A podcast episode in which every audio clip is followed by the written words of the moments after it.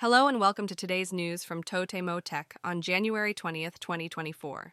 In today's news, Japanese company Daikin's pinpoint heating device, the Hybrid Serum Heat, is almost sold out due to its energy saving features.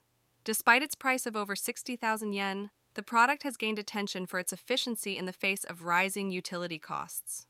Moving on, Apple has started accepting pre orders for their spatial computing headset, the Apple Vision Pro. The headset weighs between 600G and 650G and comes with accessories such as a travel case. Meanwhile, the Japan Aerospace Exploration Agency, JAXA, announced the successful lunar landing of their small lunar lander, SLIM. Although it did not generate solar power as planned, the pinpoint landing was almost fully demonstrated. Shifting back to Apple, the pre orders for the Apple Vision Pro have begun. But initially, it is only available in the United States. However, there are already users in Japan attempting to purchase the device.